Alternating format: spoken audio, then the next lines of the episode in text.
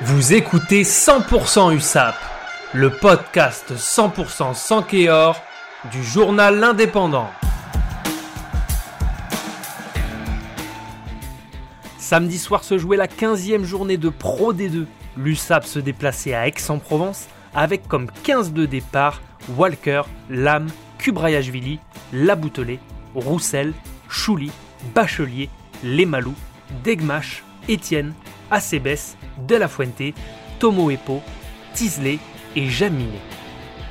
Avant la rencontre, l'USAP ne s'était jamais imposé au stade Maurice David à Aix.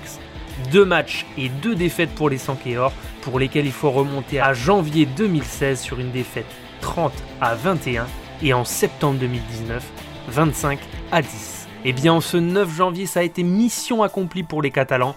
Au terme d'un match riche en essais, les hommes de Patrick Arletaz ont évacué ce samedi soir leur frustration d'avoir terminé 2020 sur une défaite face Colomiers.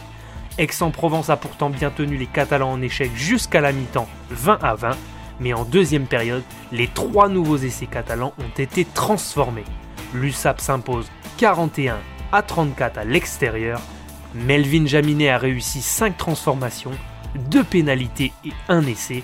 Le Samoan Genesis Pele Pele Lemalou 2 essais et 2 essais également pour le néo-zélandais George Tisley. Revoilà donc les 100 Or en tête du classement de Pro D2. Samedi 16 janvier à 21h, les Catalans se déplaceront à Mont-de-Marsan, le 14e du championnat.